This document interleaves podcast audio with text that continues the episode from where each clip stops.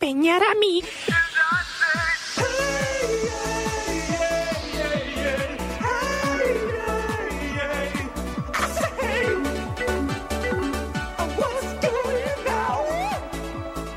Three, two, one. This is what we're made for. Game over.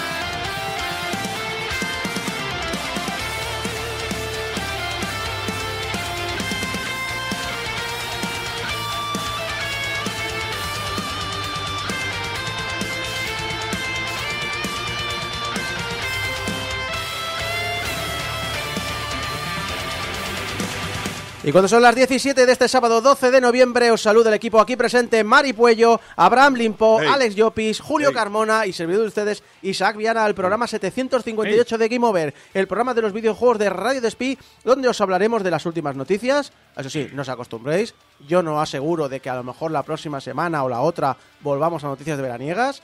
Eh, os analizamos Hard Space Shipbreaker para PC, Xbox Series y PlayStation 5. Entrevistamos a Fernando Porta y Victoria Belver para que nos hablen del futuro año 2 de la revista Loop, un proyecto muy interesante del que ya os hablamos hace un año. Y terminaremos con La Hora de las Letras, donde Mari nos hablará de La mano izquierda de la oscuridad por Úrsula K. Le Guin.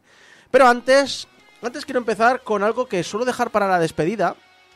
Pero ya que Mari me ha advertido que vienes con ganas de hablar, Bueno, eh, voy a hacerlo ahora. eh, y, y lo dicho, como dice que tiene ganas de turre y que a lo mejor no me deja, es un poco hablar de, de- de los comentarios de la audiencia, que este año no he podido eh, comentarlos mucho aquí en el programa. Eh, por ejemplo, la gente que está ahora mismo en el chat, por ejemplo, Mano205 nos dice en el chat del directo, a ver si con suerte habláis del Sonic Frontiers. Eh, Sonic Frontiers lo va a analizar Julio, eh, cuando se lo pase. Eh, no sé si para diciembre o para enero, ya decidiré. Y, eh, me dice, y- o la Mega Drive Mini 2. eh, no es un tema del que solamos hablar, pero puesto que las tengo, las consolas estas, mini, y a mí me mola el tema retro, si queréis, si- siempre puedo organizar un tipo de especial hablando de, de este tipo de máquinas, porque siempre hay un poco de discusión, ¿no? Sobre eh, qué valor tienen, si tenerlas, si no tenerlas, si el, la Raspberry Pi, que si el emulador en el PC. Puede ser un tema interesante si queréis que os mole. Y alguna sección hablando de la Steam Deck. Eh, tengo una noticia de la Steam Deck que no dije la semana pasada. A lo mejor lo digo esta. Pero bueno, y que gracias por el programa. Y luego, pues toda la gente, por ejemplo, Alex Ojeda, que nos quiere escuchar 15 minutillos antes de entrar. Eh, Taylor, que ha dejado de jugar al último God of War, Ragnarok, para escucharnos. Eh, el pobre Julio, que ha dormido tres horas. no lo sé, eh, pero yo te he visto una hora, eh, antes un mensaje de una hora. A ver si me despierto en una hora para Game Over. El mensaje este viene porque por un comentario que nos ha dejado en Twitter, eh, no ni siquiera al Twitter de Game Over, al Twitter mío personal, de Gerardo Sagaón. Dice, Isaco, manda un saludo en el próximo programa 758 a tus oyentes de México. Tengan por seguro que al menos tienen uno, igual de viejuno. Un abrazo fortísimo a todos los del programa. Y lo cierto es que una de las cosas que nos sorprende es que si bien eh, siempre hemos dicho que hablamos desde el punto de vista de España, cuando hablamos, pues eso, de la industria, del mercado, más que nada porque es la experiencia vital que hemos tenido nosotros. Una cosa que siempre nos ha sorprendido y siempre hemos sido súper agradecidos y que es súper extraña es que en el directo de YouTube eh, que veis, eh, el directo del programa, que para nosotros es las 10 de la mañana, mucha gente de todo lo que es el sector latinoamericano, eh, desde México, Argentina, Colombia, es decir, gente con horarios de aquí son las 3 de la mañana, Aquí son las 5 de la mañana y nos escucha en directo. Y es algo que, no- que a mí personalmente me sorprende mucho, pero también agradezco un montón. Muchísimas gracias a todos los oyentes que hacéis todo ese sacrificio por disfrutar de, de nuestra compañía. Tenéis mis dieces. No sé yo si es la mejor frase de decirle. Aquí, aquí en muchos oyentes es en plan, "Ah, es que a las 10 de la mañana es muy pronto. Hay gente que se espera a las 3 para escucharnos. Sí, putos amos. Sí. Así que muchas gracias de, de todo corazón de parte del Máquinas. de Game Over. Monstruos que son. Muchas gracias a todo el público Más latino, todo, que además pues. yo entiendo que en, en- para todo el mercado aquel no tiene tanto, tanto interés, entre comillas, en el sentido de que nuestras experiencias y nuestros comentarios son muy de mercado europeo y muy de mercado español y no se corresponden con esos mercados. Pero oye, gracias a todos por los que nos acompañáis. Vamos a hablar de, de algo americano, vamos a hablar algo de Electronic Arts. Electronic Arts que ha conseguido la patente para que un videojuego pueda cambiar automáticamente los controles de un videojuego según el nivel de habilidad del usuario, siempre avisando previamente y pidiéndole permiso. Esta patente que presentó en el 2020... Un momento, un momento. Has dicho, has dicho, has dicho americano. Americano como que- continente. Que yo sepa, que yo sepa, la mierda es internacional. Eso es verdad. Pero eh, hay mucha mierda hoy día. Eh, esta patente que presentó en el 2020 indica que el software, según la habilidad del jugador, puede cambiar y ajustar cosas como la asignación de botones o la sensibilidad. Y. A ver, eh, eh, hablamos de Electronic Arts y siempre pensamos mal. Que te veo con ganas de, me- de meter baza. A ver, Mari, ¿qué vas a decir? Me imagino probándolo yo y a los 3 minutos diciéndome el juego, ¿sabes qué? Vas a usar solo un botón. Exacto. Un botón lo hace todo. Perdona, perdona. Parece que está usted perdiendo fuertemente en el juego. ¿Necesita usted ayuda? Y te sale ahí el clippy. Exacto. A ver, es una nueva forma de ayudar a jugadores menos habilidosos. Y desde ya los 80 existen juegos que adaptan la dificultad al nivel del usuario, pero esta patente busca hacerla controlando el cómo usa el usuario el gamepad. Lo que todavía no sé, porque lo han relacionado mucha gente con esta iniciativa, mm, y tendría toda la lógica del mundo hacerla, pero no está confirmada, que yo sepa. Es si va a formar parte de las licencias libres de ciertas patentes que tiene Electronic Arts respecto a la accesibilidad. En 2021 la compañía se comprometió a dar licencias libres en cinco patentes sobre temas similares. Una que engloba el sistema de comunicación contextual en videojuegos, que lo podéis ver en el sistema Ping de Apex Legends. Dos que procesan imágenes que contengan luminosidades similares para ayudar a mejorar la visibilidad de colores en personas con deficiencias de visión de color. Una que hace lo propio con el contraste de las imágenes. Y una última dedicada a generar música personalizada basada en los problemas auditivos que pueda tener el jugador que puede ser muy cara la galería, que puede ser muy limpieza de imagen, lo que queráis, eh, pero en el fondo, cuando una empresa grande con poder e influencia eh, dedica tiempo y esfuerzo y dice no voy a ganar dinero con esto y voy a hacer que la gente lo pueda usar eh, libremente porque creemos que el mercado... A ver, que en el fondo les conviene a ellos, porque cuanto más gente juegue, obviamente más dinero ganarán. Pero oye, bienvenidas sean estas iniciativas. A ver, ahora hablando en serio, puede que Electronic Arts sea una empresa destinada a sacar dinero. Microsoft también. Y todos tenemos el chiste, jaja, Microsoft malvado, Electronic Arts malvado y tal. Pero Electronic Arts también tiene un montón de gente dentro que trabaja por hacer cosas que sean buenas para la gente. Entre otras cosas, porque los mm, Evil Overlords que controlan Electronic Arts saben que hacer cosas buenas para la gente vende más videojuegos. Y esta gente no tiene la culpa de que los que Sí. controlan la empresa sean Evil Overlords. Eh, Os recuerdo que Electronic Arts hace poco por fin sacó un parche en los Sims que te permite elegir género. Que hasta Mm. ahora era gracioso porque en realidad el, eh, el género en los Sims siempre había sido algo como un poco indeterminado. En realidad, o sea, tú tenías un personaje identificado como masculino o femenino y lo vestías con ropa de chica y nadie te decía nada. Pero bueno, eh, es, es gracioso Sí, sí. que por fin puedas por fin identificarte con un género. Pero. ¿sabes? Y, y son cosas de estas. Y tener un sistema de accesibilidad está completamente dentro de la línea de las cosas que Electronic Arts desarrollaría. Sí, me parece perfecto. O de hecho, muchas veces ve- vemos las decisiones ejecutivas o de marketing. Yo, uno de los últimos años que en el tema mm, tecnológico veía muchos canales de tecnología y PC eh, criticar a Intel por decisiones suyas, de- pero la gente decía, no, no, pero yo conozco ingenieros dentro de Intel, son gente muy apasionada, que sabe muy bien lo que hace, que está muy dedicada, ellos no tienen la culpa de las decisiones que to- se toman desde arriba. Es decir, no que Intel tengamos una imagen, bueno, Intel, que X empresa tengamos una imagen negativa no significa que dentro no haya gente que merezca mucho la pena. Ya, ya sabéis, la culpa siempre es de los managers. Julio, Vamos, solo hay que ver Twitter. Hemos, hemos presenciado perfectamente eso. Como una dirección pésima negativa y un pedazo de gilipollas como es Elon Musk. No, nunca- digas Elon Musk. Siempre hay que llamarlo con seudónimos. Yo siempre he propuesto Space Karen. Space Karen. A mí, a mí me ha gustado lo de Twitter, esto que hay un filtro que si pones el idiota billonario te lo te, te bloquea el Twitter. Sí, lo he visto, lo he visto. Eh, y ya que estamos hablando de gente mala, vamos a seguir en una noticia que había, podría haber venido de Electronic Arts, pero no viene. ¿Por qué? Porque perdió la licencia de FIFA. Es de la FIFA, de la, pero de la propia FIFA. Que junta dos cosas que aquí, que, que cada día son más horribles. Eh, el blockchain y el Mundial de Qatar. Mari, se- es- te he oído respirar. Sí, lo siento. Te he oído.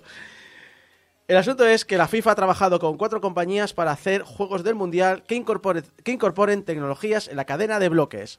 Y muy probablemente me diréis que prácticamente todos estos se podían haber hecho perfectamente sin blockchain. Eh, uno será EA League eh, FIFA World Cup Qatar 2022 Edition, que es un fútbol casual 4 contra 4 con jugadores NFT coleccionables, pero que tú no llevas, los lleva la máquina. Tú tienes en ciertos momentos para cambiar tácticas. El FIFA World Cup Qatar de 2022 in the Upland Metaverse, que es un metaverso en el servidor de Upland que contiene objetos únicos y vídeos coleccionables. FIFA World Cup Qatar 2022 on O sea, Fijl, Que básicamente es un. eh, puedes coger una reproducción del trofeo virtual y hacerte fotos con él. Y Matchday Challenge, FIFA World Cup Qatar 2022 Edition, que es un juego de apuestas y predicciones basadas en cartas de fútbol. Con todo esto de los NFTs, la, el blockchain, el metaverso y tal, ¿alguien se está forrando? A Y- costa de las empresas de si queremos cosas Sí. nuevas en las que meter dinero porque todo, que- va, a ser- todo va a funcionar. Hay que decir que de gente que conozco de la industria y que le ha salpicado esto de refilón, sé que muchas empresas de estas de, de Silicon Blockchain están eh, empezando y cancelando proyectos a, a- a uno o dos por semana. No, por eso. o Eso sea, tiene un coste. Es decir, hay un personal, un personal especializado que sabe lo que está haciendo, que tiene que trabajar ahí porque hay que comer, o también a trabajar ahí porque cree en el futuro de estas tecnologías, pero que es lo que has dicho tú. Esta gente está perdiendo dinero, está palmando pasta. Porque algún, por ejemplo, en este caso, la FIFA ha dicho quiero esto, y ahora no, y ahora sí, y ahora viene no sé quién, y ahora viene Fulanito, y ahora viene Menganito. Todo esto me recuerda que esta semana he vuelto a encontrar, volvió a resurgir el vídeo de Twitter del activista este que hace performances cómicas. Eh, cuando anunciaron lo de que el mundial de, el mundial de 2022 iba a ser en Qatar, apareció con el uniforme de Corea del Norte y un fajo enorme de billetes falsos, tirándoselos a la cara al presidente de la FIFA diciendo: Y para el 2026 anunciamos que el mundial será en Corea del Norte. Toma, aquí tienes el cerra aquí, aquí me veis en directo cerrando el contrato y, le va, y va tirándole billetes. Y es como la policía se lo lleva. Pero a mí me tiraron en la cárcel y a ti no, cabrón. Eh, José Álvarez en el chat dice, no sé en quién se está forrando, pero las criptos son la nueva Sega de las divisas. sí. Julio.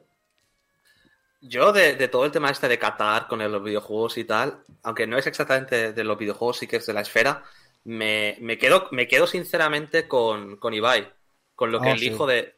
Porque a Ibai le ofrecieron hacer contenido exclusivo, viajar con la, Selección. viajar con la selección Creo que ya con la y selección. Sí, sí. sí, sí, sí, con el en el avión de la selección y todo, hacer contenido exclusivo para su canal y todo. Y Ibai dijo, no, porque lo que están haciendo en Qatar no está bien y yo no pienso ir. Y aunque palme pasta, me niego. A ver, Y eh, hay, hay que aplaudir esas cosas. sí, sí, que siga así. A ver, también, eh, y también es una persona que se ha declarado abiertamente en contra de, de mudarse a, a Andorra para declarar menos impuestos. No es que diga, no es que diga, lo, lo digo, es eh, mi postura. Y mi postura es esta y la, y la creo. Obviamente también ha habido gente que ahora está en Andorra que hace unos años decía que no. Pero eh, Creo, por creo- ahora Ibai está siendo muy buena influencia. sí. Creo que Ibai es ahora mismo uno de los, si no el único, Twitter, Twitcher, Streamer. fam- streamer fam- bueno, yo digo Twitcher porque hay otros streamers que no hacen en Twitch que a lo mejor sí que les respeto, pero el único Twitcher español famoso al que respeto profundo. Pero en plan de, sí, este lo respeto 100%, ¿sabes? De momento. Julio. De hecho, eh, eh, yo a Ibai no lo, bueno, lo conozco en persona, pero de hace muchos años. Eh, pero de la gente que conozco, que tenemos en común, todo el mundo me ha dicho que Ibai es, las cosas que dice, es, una persona súper íntegra. Y un ejemplo también de ello es que uno de sus colegas, que joder, es súper colega, ha hecho un montón de vídeos con él, se metió en el tema de tragaperras y sigue, sigue sacándolo de vez en cuando, pero dijo, no pienso meterte para que promociones, pro- para, que- para que te metas con las tragaperras de los cojones. Sí, bueno. y ahí fue bastante ta- también tuvo polémica en su día con el, eh, con el streamer gallego este. ¿El El Chocas? Chocas. Chocas. El Chocas, sí, sí, sí. Pero, pero bueno, al final también soy de opinión de que uno tiene que aprender de los errores. Y sí, bueno, Bueno, es que todos somos cuentas falsas del Chocu. sí, sí. El Chocu es otro, otro mítico de Twitter. ¿no? Eh, todas estas cuatro iniciativas de la FIFA se suman también a la colaboración que hizo hace, con, hace un mes con Roblox, el FIFA World, un entorno social donde ganar recompensas y ganar objetos virtuales. Por cierto, eh, Hablemos de móviles. Eh, hemos hablado varias veces de lo bien que le va Nintendo en el mercado móvil. Y esta situación no es que vaya a cambiar, es que va probablemente a involucrarse más. Dina, la desarrolladora móvil que colabora desde 2015 con Nintendo en la infraestructura de cuentas Nintendo en juegos para móviles como Super Mario Run o Mario Kart Tour, hará una empresa conjunta con la gran N llamada Nintendo Systems, cuyo objetivo será investigar y desarrollar, además de crear servicios de valor agregado, o sea, yo entiendo que de pago, que refuercen más la relación entre Nintendo y sus consumidores, como si no fueran ya bastante intensitos los fans de Nintendo. que es lo que, le fal- que es lo- que nos faltaba a los fans de Nintendo, ser más intensitos. No, no tiene por qué ser necesariamente algo de pago. Pueden, ser, pueden ser que puede ser alguna una plataforma online tipo como el Club Nintendo, en el que gamifiques las. Piensa, por ejemplo, cómo se llama esto. En Japón es muy típico. Eh, en Japón es muy típico el club, el, por ejemplo. eh, ¿Tú te acuerdas de Kairosoft? Sí, sí, sí. Vale, Kairosoft tiene una, una aplicación móvil llamada Club Cairo, que si tú tienes si tú tienes tus aplicaciones de Kairosoft, vas acumulando puntos y puedes y tienes acciones para hacer cada día.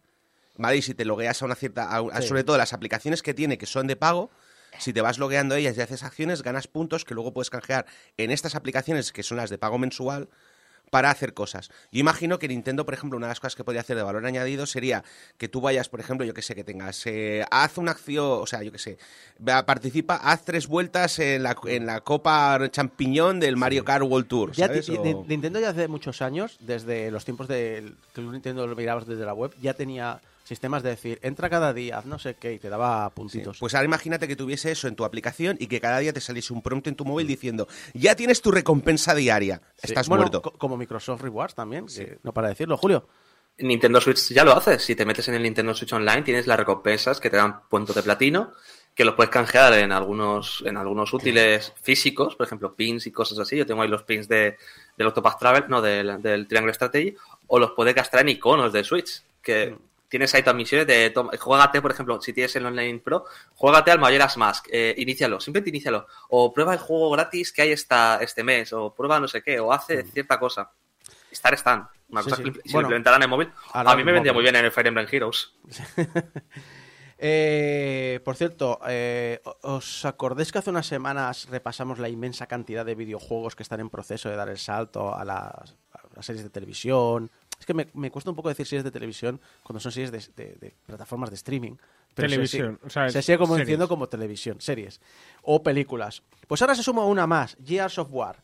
Netflix producirá una película de acción real y una serie de animación para adultos. Eh, siendo Netflix, lo raro es que no haya cancelado ya la segunda temporada de la serie, por aquello de ir adelantando trabajo.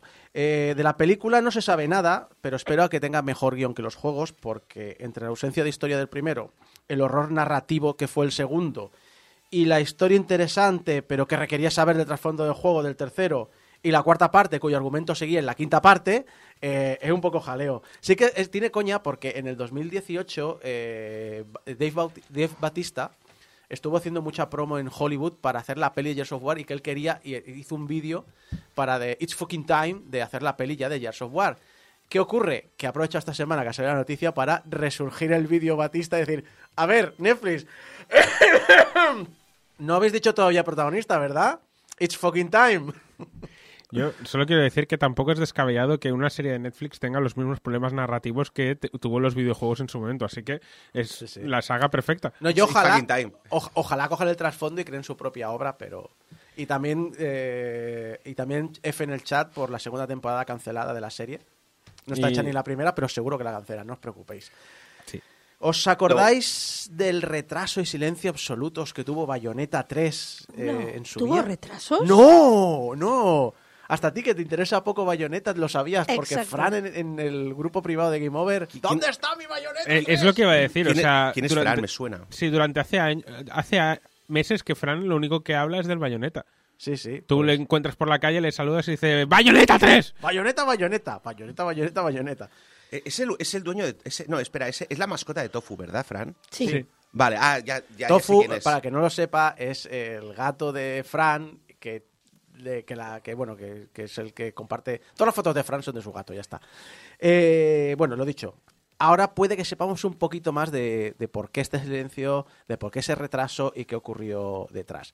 El periodista Imran Khan eh, comentó que el desarrollo original del juego estaba inspirado en títulos como Astral Chain o, en cierta manera, eh, Super Mario 64, en el que nos moveríamos pues, en una especie de hub central que nos llevaría a mundos que explorar, con secretos y demás.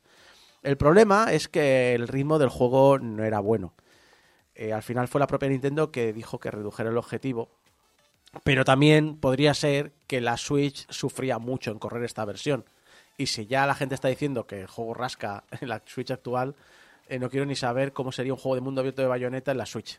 Quizá va siendo hora de sacar una, una Switch con un chip un poquito mejor. Yo no tengo una Switch Pro, pero que la Switch tiene ya Perdona, 6 o u- 7 una años. chip con- eh, una, una Switch con un chip un poquito mejor en la Switch Pro.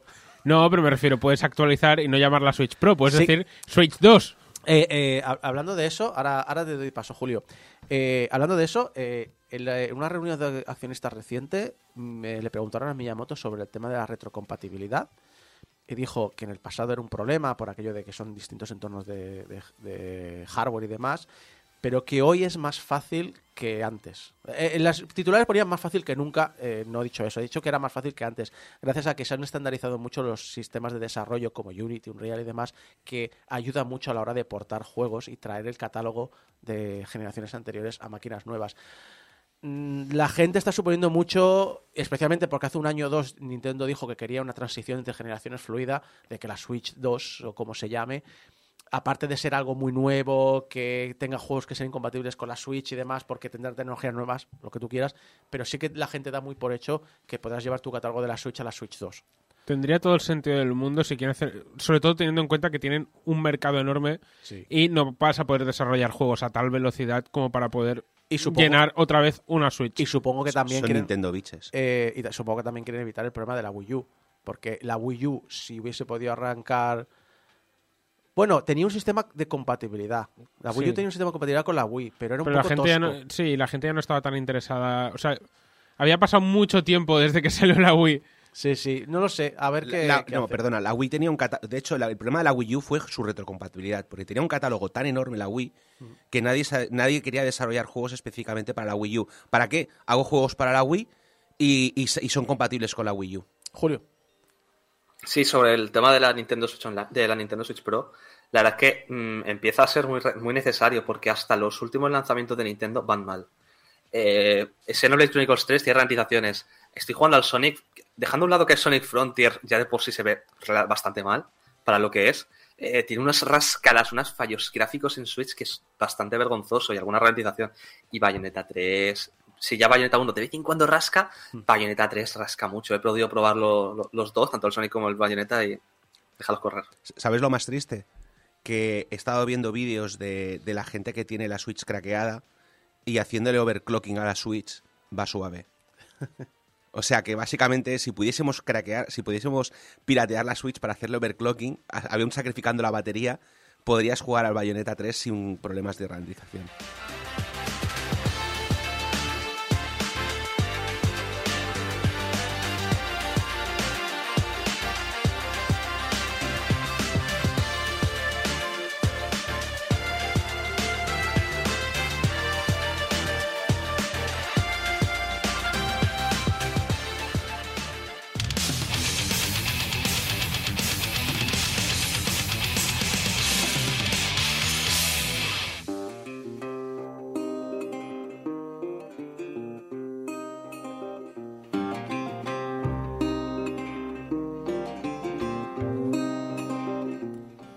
Medio de grúas industriales, esqueletos de barcos y chalobras... Chalobras... Perdón, Se ha ido la intensidad. se ha ido la intensidad a tomar por culo. ¿Se puede hacer un redo? ¿Esto lo editas? Esto luego lo cortamos. Sí. Ya está. En medio de grúas industriales, esqueletos de barcos y chabolas insalubres, un trabajador vestido con una camiseta imperio y un sarón que ha visto demasiados lavados como para saber de qué color era originalmente, enciende un par de varas de incienso y murmura una breve oración. Líbrame de este océano de sufrimiento, oh Kali, y destruye mis penas. Así empieza el documental de la NFB Shipbreakers, que documenta el oficio de desmontar barcos en la playa de Arang, un sitio donde los barcos van a morir y donde los hombres mueren con ellas. Este documental impactó enormemente a Elliot Hudson, que en aquel momento tenía un problema. Falling Skies, el prototipo en el que su grupo estaba trabajando, no era muy divertido. El germen de la idea no era malo, poner al personaje dentro de un traje espacial y obligárselo a moverle en un entorno de microgravedad.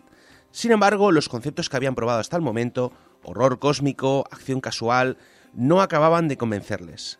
Y él propuso, ¿y si en vez de eso el protagonista fuese un currito desmontando naves obsoletas? Y así empezó a gestarse Hard Space Shipbreaker, del que hablaremos hoy.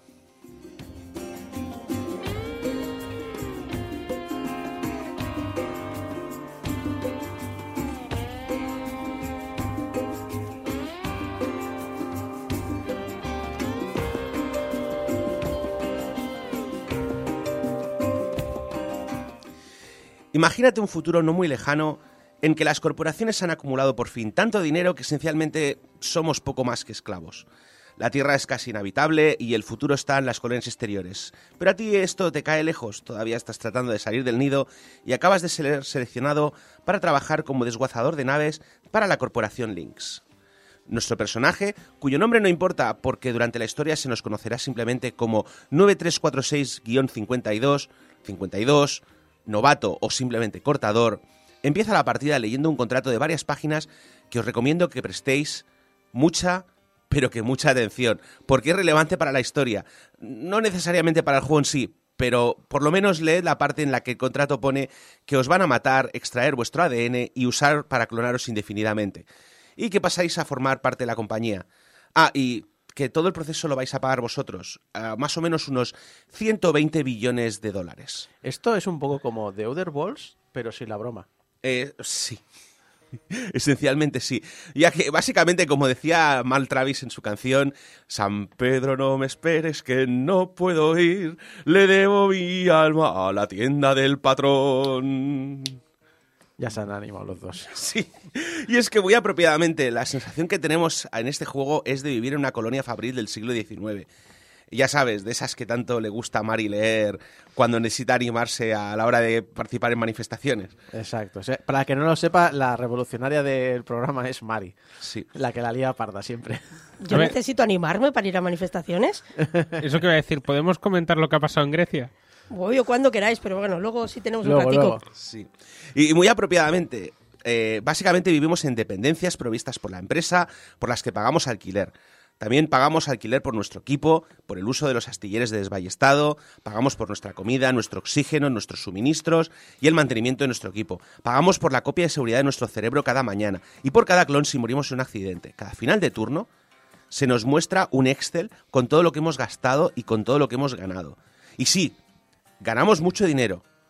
Y un día bueno podemos hacer dos o tres millones de créditos y unos 8 o 10 millones cuando nuestras certificaciones están a tope y nos conocemos la nave al dedillo. Que por cierto, todo esto, a mí me ha hecho, una de las cosas que me hizo mucha gracia este juego es que es una oda al trabajador, comillas, comillas, no cualificado. Porque sabes toda esa idea de no, porque los trabajadores como los obreros que no son cualificados, que son trabajo... Mira, mis cojones. Aprender a desmontar la nave, vale, puede que no lo aprendas en la universidad, pero del primer día al último del juego pasas de hacer la nave en... O sea, en un turno a lo mejor el primer día haces una cuarta parte de la nave. El último día del turno, cuando llegas y empiezas ya, no, porque nada, saco el gancho y no sé qué, y me teleporto de un sitio a otro, y nada, pa, pa, pa, pa, pa, pa. Empiezas a desmontar las cosas con, una, con un brío y un garbo, porque sabes que en 15 minutos, sabes que el tiempo apremia, en 15 minutos tengo que hacer aquí 5 millones. Dices, esto es trabajo cualificado, mis cojones, esto de, no, es que esto es trabajo... Esto, no, esto como no lo enseña en la universidad, no es importante Sí, sí. mis Total. cojones. Eh, en fin. Eh, pero bueno, como digo, esto es poco consuelo cuando a la empresa le debemos más de un billón y entre alquileres, gastos e intereses acabamos pagando medio millón al día. Y eso si no tenemos un accidente, nos suben la dificultad, porque claro, sí, el primer día Nos lo dan todo muy mascadito.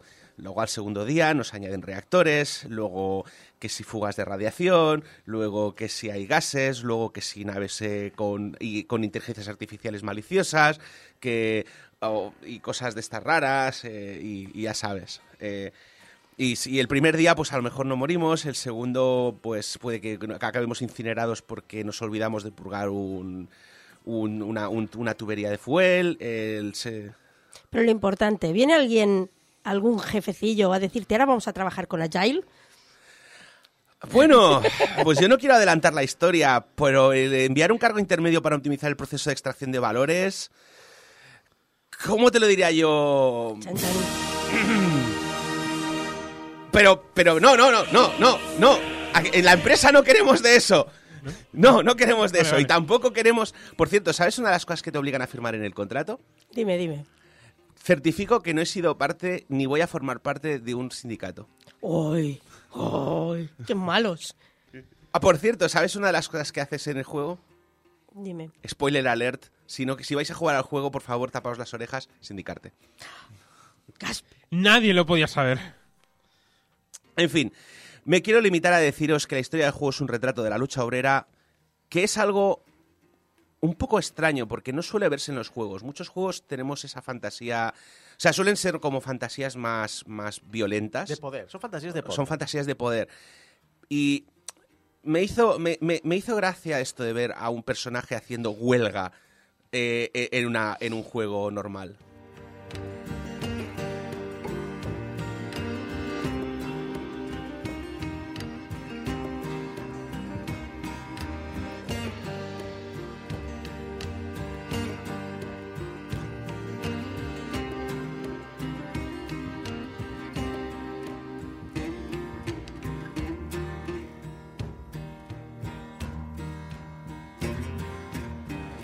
Siempre pensamos en el esfuerzo y cuidado volcado en construir estas grandes embarcaciones, pero estos barcos eventualmente deben morir. Siempre decimos, qué hermoso navío ha venido al carnicero. Estas palabras pronunciadas por uno de los trabajadores veteranos que entrevistan en el documental me vienen a la cabeza cuando emergimos de nuestro habitáculo para desmontar una nave. Los diseños rectangulares, funcionales y probablemente constreñidos por las limitaciones de los puzzles me recuerdan claramente a los de Homeworld, probablemente un guiño del estudio que está formado por exmiembros de Relic. De hecho, el esquema de corporaciones de la, el esquema de colores de la corporación Lynx en amarillo, blanco y negro muy intenso y chillón es muy parecido al de la facción Kushana, así que si no es canon, al menos en mi cabeza, Lynx coloniza eventualmente Karak. Por si no lo sabéis, Karak es el planeta del que sale eh, los o sea, el planeta del que, que abandona, el planeta en el que empezamos en Homeworld eh, nuestro periplo. Nos movemos por nuestra bahía de reparación, con una velocidad engañosa. A veces se nos hace lento, hasta que nos damos cuenta de lo rápido que se está acercando la nave y nos damos de morros contra el casco. Es muy difícil calcular las distancias y siempre es mejor hacer pasadas laterales que frontales. De hecho, es uno de esos juegos que creo que se beneficiaría de una versión oficial VR. Hay un mod en desarrollo, alguien está haciendo un mod VR, pero es eso, es un mod, no hay una versión oficial. Eh, y, y es cierto, o sea, es uno de esos juegos que tú ves la nave y tú dices la nave, oh, qué pequeña se ve, y, te, pones en movimiento y dices, uy, qué lento voy, voy a seguir acelerando, voy a seguir acelerando, voy a... ¡Para, para, para, para! Y, tarde, tarde porque también tienes inercia. El, el juego dice, o sea, hay como una especie de pseudo campo de inercia dentro del, del, del del del- de la bahía de desballestamiento para evitar que se te vayan las piezas demasiado lejos. Pero aún así, eh, no puede evitar que te estampes de morros. Y el problema es que tu traje tiene una durabilidad. Y si tu durabilidad se, se agota, tu cuerpo pasa a ser de un bonito color azul. Así que mejor no te estampes demasiado. El proceso de desmontado es parecido en todas las naves. Examina la nave, extrae las piezas fáciles y de alto valor, primero los motores, los reactores. Para eso suele ser necesario primero pulgar las líneas de fuel, el refrigerante. Olvidarte de esto puede ser desastroso, tanto para tu salud como para tu bolsillo. Hay que, hay que ventilar la atmósfera de la nave, ventilarla al exterior, forzosamente o no. Y hay que desmontar los paneles, finalmente. Las piezas que desmontamos tienen tres destinos. Las de más valor, reactores, los motores, las antenas, los muebles, van a la barcaza, donde probablemente irán al mercado de segunda mano. Los materiales compuestos van a una especie de desatomizador donde serán reciclados para hacer nuevas naves. Finalmente, el resto de materiales van a un horno de fundición donde serán incinerados. Una nave pequeña lleva de 30 a 60 minutos. Una nave grande, más o menos el doble.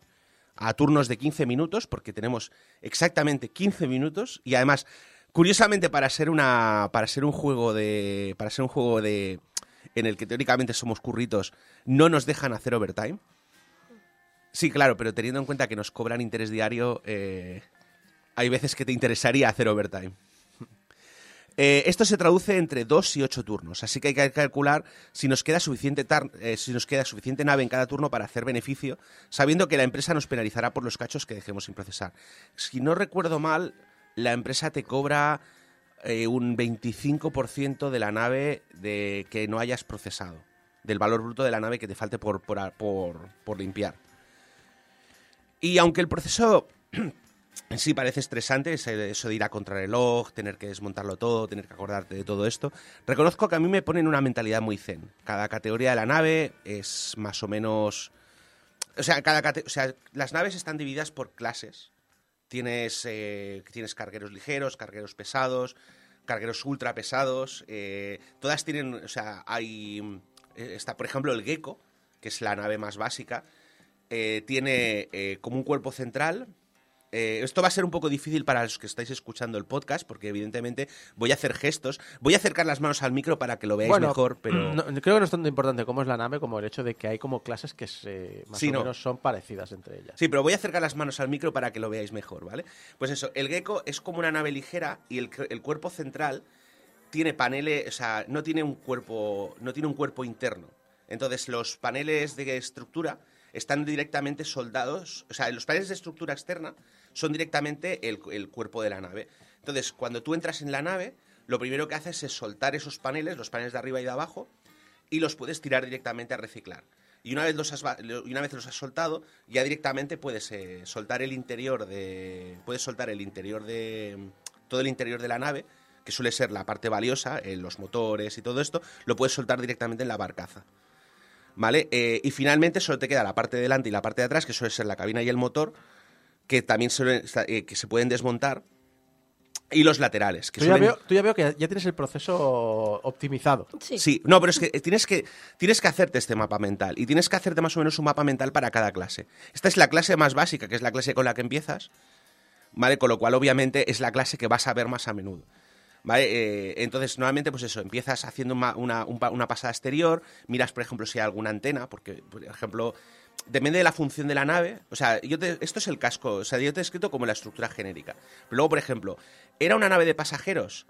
Pues tendrá, en vez de la, por ejemplo, cuando yo desmonte estos cascos, esta estructura interna, pues probablemente en la parte, cuando yo desmonte las piezas de abajo, tendrá pegadas, tendrá pegados asientos. Entonces, antes de reciclar las piezas de abajo, tendré que quitar los asientos, o me penalizará. Si es un carguero, pues no pasa nada, porque normalmente lo que tendrá dentro serán, a lo mejor tendrá como piezas sueltas o alguna cosa así. Era una nave de comunicaciones, tendrá antenas pegadas al casco. Entonces, primero antes tendré que quitar antenas. Y es todo este proceso es como muy es como muy zen, ¿sabes? Tú llegas allí, sales, ves la nave y es ya, bueno, vamos a ver. ¿Qué tenemos aquí? Te vas acercando a la nave, ves las antenas, ves el que no sé qué, activas, tienes un casco, el casco tiene una especie, tiene varios tipos de visores que te permiten ver las diferentes estructuras, entonces vas rotando los diferentes niveles y todo esto lo tienes que hacer en 15 minutos. Al menos, al menos el primer turno. Idealmente deberías extraer como mínimo cuatro o cinco veces tu deuda para que te salga a cuenta. Pero bueno, es como digo, es un proceso es una es un proceso interesante.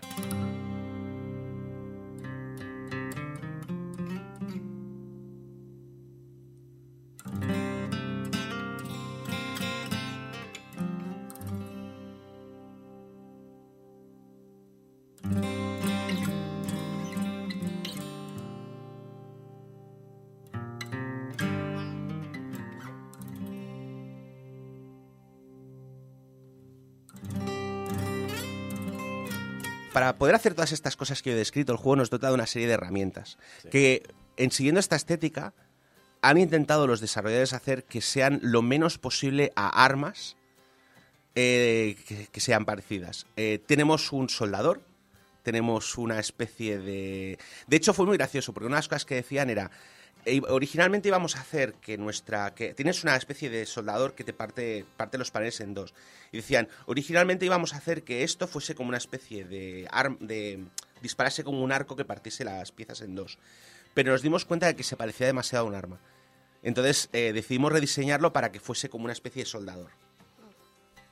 Tienes, eh, tiene una especie de, de gancho de arma de, gancho gravitacional parecido a, a la G-Gun de, de Half-Life 2. Y tienes luego, y luego hay otras herramientas que irás desbloqueando con el tiempo. Con créditos de la empresa, por supuesto.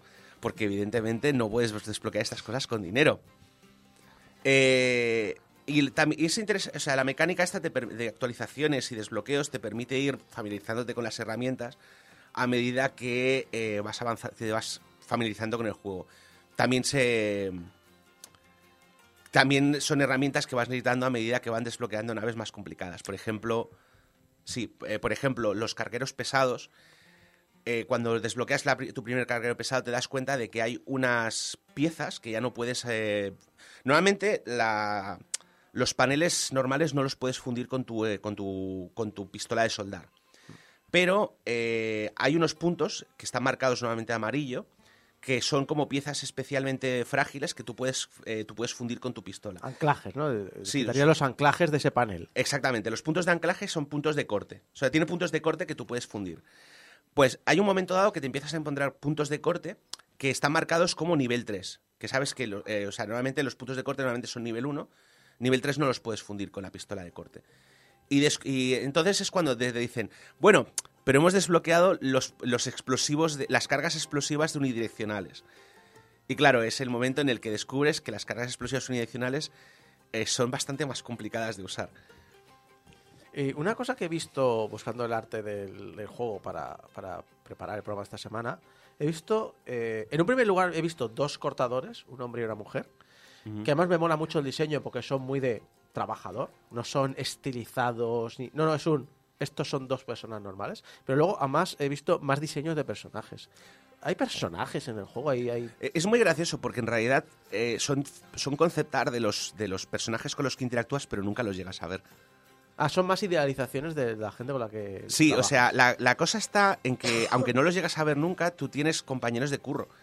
Eh, porque tú formas parte de una, cuadrilla, de una cuadrilla de desballestadores. Aunque técnicamente los desballestadores operan individualmente, hay un, hay un coordinador que se encarga de entrenarlos y hay, y hay como cuatro o cinco que forman parte de la cuadrilla opera- eh, gestionada por este coordinador, que supone que tuvo un accidente y ya no pudo seguir saliendo al exterior. A pesar de lo de...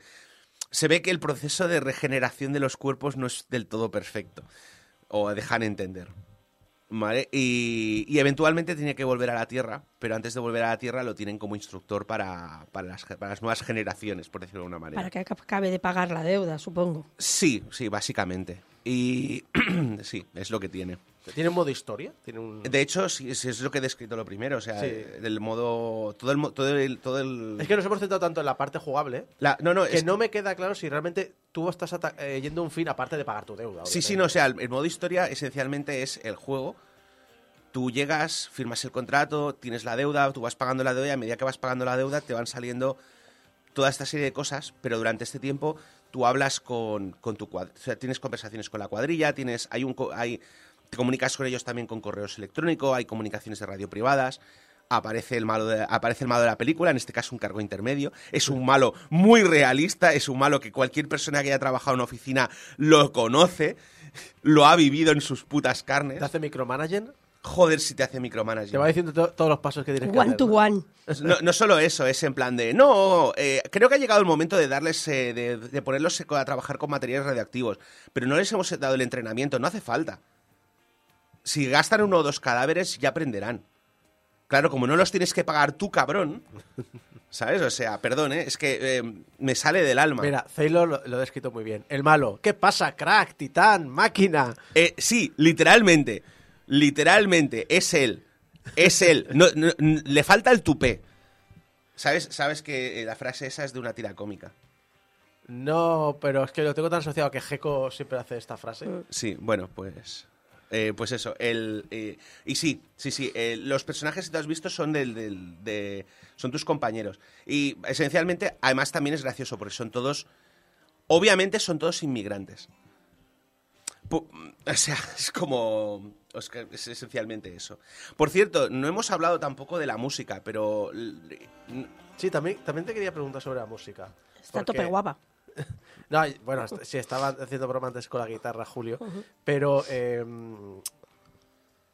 yo cuando pienso en esto pienso en algo procedural, por algún motivo. Música de esta un poco automática. El, o- el- el juego hace un chiste que dice que la radio pone en el casco la música que, o sea, eh, música diseñada para causar el, el- esa es la música que eh, la- el algoritmo ha detectado que, que gustará más a- al usuario.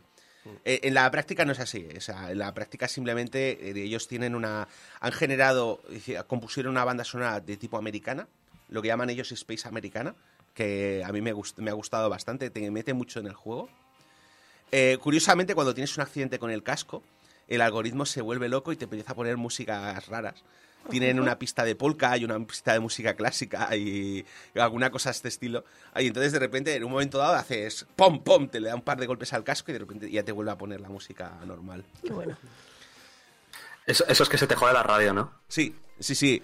Pero me, hace- hizo mucha gracia que cuando, que claro, como la explicación oficial es que el algoritmo detecta la música que te gusta más y te pone la música esta, cuando se te rompe el casco, el algoritmo te pone música de otro tipo.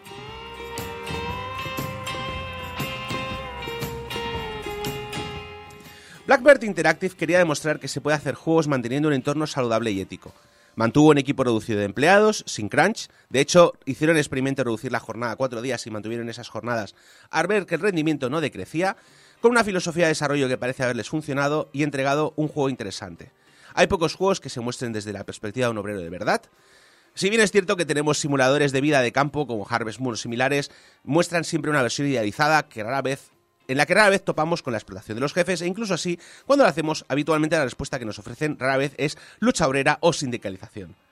Además, tenemos un simulador de desmontado de naves con un buen equilibrio entre resolver los entresijos del interior de la nave, no morir electrocutado, barra aplastado, barra quemado, barra un montón de otras cosas. Es un juego que podría haber sido súper simple, pero que la narrativa le da una profundidad un poco mejor de lo que hubiera sido. Y cuando digo súper simple, yo me lo compré cuando salió en eh, Early Access. Cuando salió en Early Access no tenía modo historia, ya era entretenido, eh, pero no tenía modo historia. Con el modo historia, gana. O sea, desmontando naves te lo pasas bien. Desmontando naves y luchando contra el sistema, gana más. ¿Podría haber sido mejor? Ah, sí, el propio equipo reconoce que les gustaría haber podido hacer naves más complicadas, que se quedaron sin recursos para hacerlo, pero que supieron detenerse a tiempo. Y eso, honestamente, lo agradezco. A ver, yo reconozco que me gustan los Euroyankees. O sea, los juegos estos eh, de la Europa del Este en la que vamos a añadir esto porque mola, Mételo todo, pero podemos implementarlo, no lo sé. pero exactamente, pero no funciona, pero eh, sí, pero no. A veces también me gusta poder juegos que no hagan aguas por todos lados, o cuyas mecánicas sean un quiero y no puedo. Y por todo esto, le ponemos al juego un... Pero no, no, a ver... que- A ver, es el juego hecho para Game Over. Tenía que ser esta la nota. No, a ver, esta no es la nota que yo te he pedido. A Vale. ver, le ponemos al juego un... Recomendable.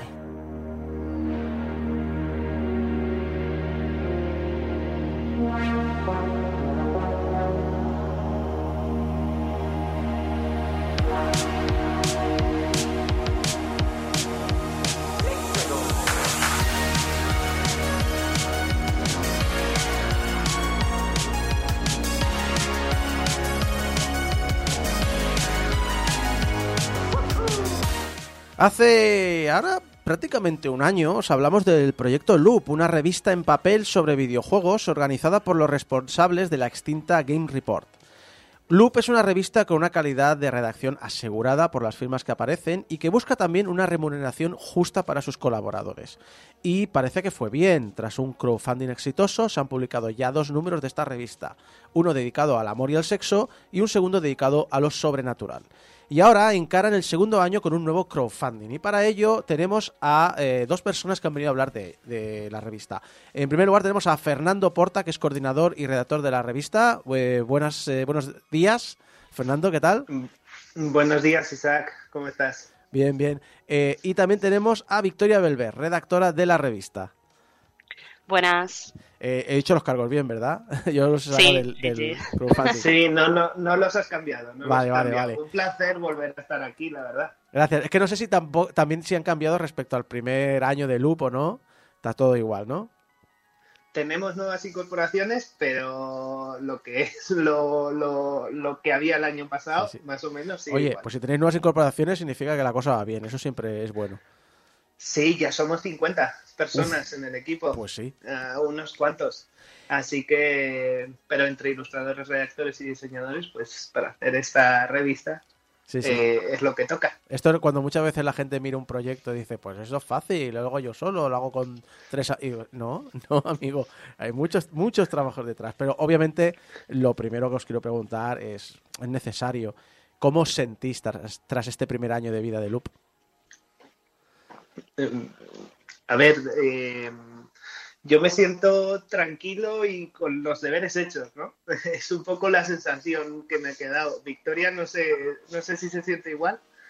Sí, yo pues mejor que el año anterior, ¿no? Porque al final empezamos también eh, este segundo crowdfunding ya con más base de gente que nos conoce y ya no siendo como una presentación de algo, digamos, eh, que está por ver, ¿no? Al final el primer crowdfunding sí que es verdad que veníamos de, de Editorial Game Report, pero mucha gente no conocía proyectos y ahora sí que tenemos algo más tangible donde decir, mira, aquí tienes el primer número, tienes el segundo número, ves que esto puede tirar para adelante, ¿no? O sea, que en ese sentido muy contenta. Entonces, de este primer año, ¿estáis satisfecho y consideráis que habéis logrado los objetivos que os habéis marcado? Sí, sobre todo porque de repente nos encontrábamos con un nuevo equipo. Al final, eh, Game Report, pues llevábamos siete años trabajando, cosas así, juntos, si no recuerdo mal. Y de repente, pues te encuentras con un nuevo equipo, con mucha gente y dices, uy, ¿por dónde puede venir esto, no? Eh, lo de siempre en un nuevo proyecto, que es un poco el miedo que teníamos. Y al final, pues bueno, hemos tenido problemas, por supuesto, como con todo proyecto, Normal. pero hemos llegado, hemos llegado a meta. Y con todo esto que habéis aprendido de este primer año, eh, ¿cómo os sentís ante el segundo crowdfunding? En el momento de decir, muy bien, eh, tenemos un año, lo hemos financiado, lo hemos podido sacar adelante, toca financiar el segundo año, ¿cómo, cómo os sentís, cómo encaráis eh, hacer esta campaña que obviamente fácil no es? un poco cagados, pero como todo crowdfunding, o sea, es que tampoco hay otra. al final, eh, tú pones la propuesta ahí y dices, y dices a la gente, yo voy a intentar hacer esto. Y, al final yo creo que en el año uno hemos conseguido hacerlo, en el año dos pues vamos a intentarlo y vamos a intentarlo hacer mejor. Y eh, os lo preguntamos igualmente el año pasado, pero claro, sabiendo además que durante todo este año, pues eh, los enormes costes que, aparte decíamos el año pasado, de una publicación física, se le tiene que sumar por el tema de la crisis del papel actual, la inflación. ¿Creéis que con el objetivo que os habéis marcado de 26.000 euros se puede financiar lo que os habéis propuesto? ¿Lo veis factible? O sea, el, gráfico en, la- el, en el crowdfunding es- está ahí bien, tal, pero claro, el- toda la gente que trabaja en la industria del papel, ya sea haciendo juegos de mesa o libros, claro, muchas veces es en plan de decir, yo tengo ahora un presupuesto, pero de aquí a tres meses no sé si me vale. Sí, de hecho esto es lo que nos pasó en el primer año, ¿no? Es decir, eh, nosotros teníamos ahí nuestro proyecto con 21.000 euros, tal, todo bien. Y de repente pues empieza todo el tema de la crisis de papel, también la crisis energética, la guerra de Ucrania y todos los presupuestos se disparan, eh, se nos sube más de un 30% respecto a lo que teníamos planeado. Y bueno, al final sí que es verdad que haciendo crowdfunding, en realidad nosotros ya en el primer año sabíamos que el crowdfunding no iba a, a pagar la totalidad de los costes de la revista, ¿no? Entonces, en ese sentido, en este segundo año es un poco lo mismo. Sí que es verdad que este segundo año hemos subido precisamente por todo el tema de la crisis del papel, etcétera, tanto el objetivo, que ha pasado de 21.000 a 26.000 euros, como el precio de la revista, que antes era eh, 45 el, la, en el primer año, cuando era un poquito más barata para los, primeros mecenas, y este año el objetivo más barato era 48, que fueron solo 48 horas, y ahora mismo es 50, simple y llanamente por el tema del papel. Ya, eso de papel, ya, lo que has dicho tú de la crisis energética, muchas veces ya no solo el papel, que es lo que lo primero que la gente piensa, pero también si sube la gasolina, los costes del transporte suben, eh, la inflación hace que suban los salarios y por tanto también incrementan los costes. Eh, la verdad es que eh, mucho va- tenéis mucho valor y, y realmente os aplaudo por el por la valentía que tenéis de decir nos vamos a meter en este fregado de nuevo porque creemos en el proyecto.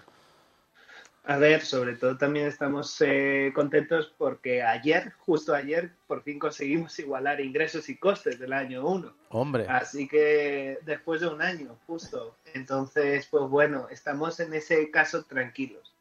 Eh, pero sigue siendo una apuesta arriesgada, por supuesto que sigue siendo una apuesta arriesgada. Todo lo que tenga que ver con papel y mandar cosas físicas a gente, eh, siempre jugársela bastante. Me gusta, me gusta que hayas comentado este, este detalle porque volvemos a decir lo de antes. Mm, Muchas veces pensamos, ah, pues eh, si ha pedido 21.000 y tenéis los 21.000 ya está todo pagado. Cuando me acabas de confirmar que no, que incluso con esto, que he sido bastante optimista, habéis tardado un año en cubrir los costes. Que eso, hay que tener- Efectivamente. eso, que la gente tiene que ver este tipo de, de cosas, es importante. Y sobre todo que al final en el tema de los costes teníamos una cosa clara y lo que no queríamos era al final pagar más por, por lo que es la edición física que pagar, eh, que pagar a los colaboradores. Y al final es una pena ver salarios, ver tarifas que se pagan por ahí y dices, joder, pero lo importante o la gente que tiene que estar detrás haciendo las cosas y llenando esas páginas tiene que recibir ese dinero y esa compensación por su tiempo. Sí, además, Entonces- so- sois muy, mu- sois muy abiertos, muy públicos en, eso, en ese aspecto. Eh, sí, pero por cabezonería casi, no por otra cosa. Eh, pero creo que es algo que se valora positivamente, o por lo menos eso es lo que me deja la sensación hablando con los colaboradores. Vicky, que es la que ha estado fichando para este año 2, la verdad, eh, nos hemos quedado los dos un poco con, con esa sensación cuando hablábamos con la gente, ¿no? Y eh, de este primer año supongo que habréis aprendido un montón de lecciones. Eh, ¿Cómo vais a aplicar estas lecciones al año 2? ¿Qué cosas habéis aprendido en este primer año? A pesar de que, como tú, Fernando, ya comentabas que veníais de Game Report, pero seguro que habéis aprendido cosas nuevas. ¿En qué se van a ver en este segundo año de Loop? ¿Cómo, cómo se nos van a ayudar y solucionar problemas? A ver, por nuestra parte, primero que nada, este segundo año eh, vamos a intentar mantener el mismo estilo de loop que creo que ya este primer año pudimos dar un poco con la tecla de lo que queríamos que fuera no solo la imagen de la revista, sino el concepto general, manteniendo mayormente las mismas secciones, por ejemplo, pero sí que es verdad que hemos aprendido un poco que también eh, en vez de intentar encajar los, digamos, los textos en una escaleta predefinida, lo que tenemos que hacer siempre es, eh, en todo caso, adaptar la revista física al tipo de necesidades de los textos que surjan de los redactores, ¿no? Y en ese sentido, por ejemplo, pues en este número 3 se va a cambiar un poco el tema de las entrevistas a desarrolladores que tuvimos tanto en los dos primeros números, eh, por un reportaje de, sobre la financiación de los videojuegos indie. Y en ese caso, claro, sí van a ser entrevistas, pero no va a ser, por ejemplo, el mismo formato, porque también es un reportaje y tiene unas necesidades un poquito diferentes, ¿no? También creo yo el tema de, de la comunicación directamente con, con los redactores, pues eso, ¿no? Eh, intentar buscar nuevos fichajes, como comentaba antes Fernando, eh, tanto en redactores como en ilustradores, ¿no? Mm, Para poder ir, eh, digamos, rotando un poco en cada revista y así también que pues habrá temáticas que habrá gente que esté súper motivada, súper identificada y habrá otras donde habrá gente que diga, ay, pues esta no me llama mucho y casi que prefiero renunciar a mi colaboración en este número o hacer una contribución más pequeña que un texto de 6.000 palabras, por decir algo. Y así que también, ante todo, que todo el mundo se pueda sentir siempre cómodo con, con su papel en la publicación, que es lo que siempre hemos intentado. Sí, y sobre todo también por añadir es aumentar el número de perspectivas. Al final es verdad que el equipo del año 1 era diverso y, y tenía mucha amplitud de miras, cada uno pues se dedica a una cosa diferente y este segundo año pues hemos eh, vuelto a tirar por ahí en los fichajes. Sí, no, la verdad tienes una lista de colaboradores de todos los trabajos bastante extensa y a pesar de que estamos hablando en el género neutro masculino, es bastante diversa, eso también me gusta. Sí, sí, o sea, era un foco porque al final en Game Report, eh, pues, ¿qué, ¿qué, debía haber, Vicky? Mm, Creo que teníamos como dos, tres redactoras como mucho. Sí, de Si redactoras sí. En, en ilustración sí que es verdad que siempre ha sido más diverso, pero en, en redactoras sí, mm, la minoría.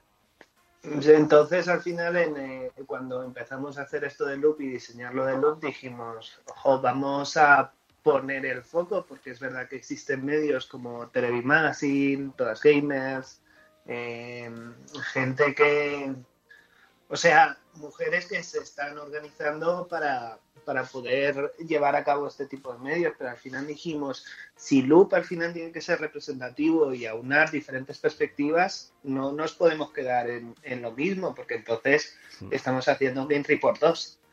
Eh, estamos fallando ahí un poco. Sí, la verdad que es interesante y de hecho la mayoría de gente que conozco que, que ha tenido, bueno, toda la gente que conozco que ha tenido acceso a la revista habla bien. De hecho, Julio nos acaba de enseñar por la cámara de la videollamada eh, que tiene ahí la revista. Eh, Julio, si quieres comentar un poco sobre tu opinión, mira los dos números. Eh, Julio, si quieres, Julio está más preparado que yo. Julio, si quieres comentar un poco de la revista, tu- tus impresiones. Eh, sí, yo yes, llevo siguiendo la revista desde hace. Empecé con Game Report cuando empezaron con GR, GR Mitos, la primera que pillé yo, y me intenté hacer con todas, me falta una. Y está apoyando también a, a, a Loop ahora, y de hecho con Fernando, eh, cuando llega el, el momento del Berkami, comentamos la jugada. Y yo, yo la recomiendo personalmente mucho, es decir, dentro del, dentro del mercado español ahora mismo, que encima se ha quedado un poco huérfano con la, con la pérdida de Break, solamente están, están GTM eh, dentro de revistas más específicas, GTM, Manual, Loop, si quieres contar también la Retro Gamer, no Hobby Cons, Hobby y Playmania están un poco por su parte, ¿vale? Es algo más, más añejo. Eh, tiene un- una posición muy clara. GTM juega más con la actualidad, porque hacen análisis de juegos realmente. Eh, Manual le da, un- le da una, le da una posición más, más técnica, Más no más técnica, sino más, sí, más centrada en un punto. Loop es como algo más, es algo más narrativo, más, más lírico. Más de ensayo, como- ¿no? Más de ensayo, Mm. como definió, como ha definido Abraham su, definió Abraham su, su análisis de hoy. Y eso es algo que es muy, muy positivo para mí. Dentro de España es que no existe eso.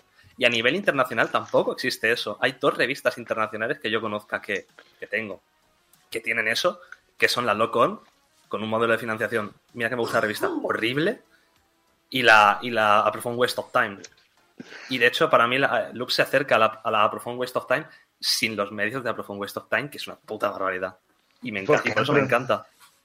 Sí, porque al final este el hombre que se encarga de la Profound Waste of Time se dedica a eso durante dos años. O sea, le cuesta sacar una revista tres vidas.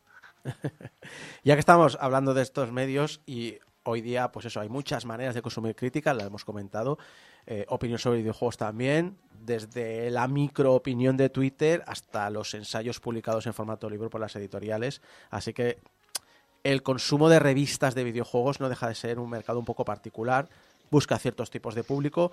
Así que, ¿cuál sería vuestro elemento diferenciador? Más, hemos hablado del ensayo, ¿Y cuál es la idea que tenéis vosotros de lo que tiene que ser una revista de videojuegos? O al menos, no la que tiene que ser, pero sí la que os gustaría vosotros hacer, que creo que representáis el loop.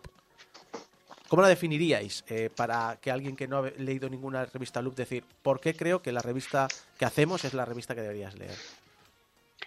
A ver, eh, yo creo sobre todo que como cada revista, digamos, de, de todas las que habéis comentado, por ejemplo, eh, apela a un estilo o a un nicho diferente, ¿no? Y creo que en el caso de Loop, al final, eh, como decía Julio, ¿no? Por este tema que es más ensayo, digamos, y se centra en lo de las temáticas, nunca va a poder ser tampoco una revista super mainstream, pero sí que al menos lo que nos gustaría a nosotros, o lo que queríamos pensar, es que por el tema de la temporalidad eh, tiene un sentido que tú tengas loop en tu casa, porque igual no te la lees de pe a pa como te podría leer una revista, porque te interesa, pues. Eh, estos juegos, estos autores, te miras eso y ya está. Pero sí que tiene un sentido que la tengas en tanto que no es una revista en el sentido de novedades, ¿no? Sino más en un sentido más amplio. Es más como una publicación, exacto, es más atemporal. Entonces, la idea es que si tú dentro de cinco años digas, eh, ostras, eh, allí había una, entrevista de Ren Michalski y ahora ha, ha, sacado un nuevo juego. Voy, voy a ver qué decía, ¿no? Pues puedas abrir y, leer aquella entrevista que por el estilo con el que está hecha mm, no caduca con el tiempo, ¿no? O sea, al final nosotros lo que buscamos es que sea algo más de referencia, más ensayo, reportaje, ¿no? Este tipo de cosas. Sí, teniendo en cuenta que sois muy monotemáticos en el sentido de sexo y amor eh, sobrenatural, a lo mejor incluso de aquí a 20 o 30 años se puede servir como una diapositiva en el tiempo, ¿no? De, cómo era el mercado.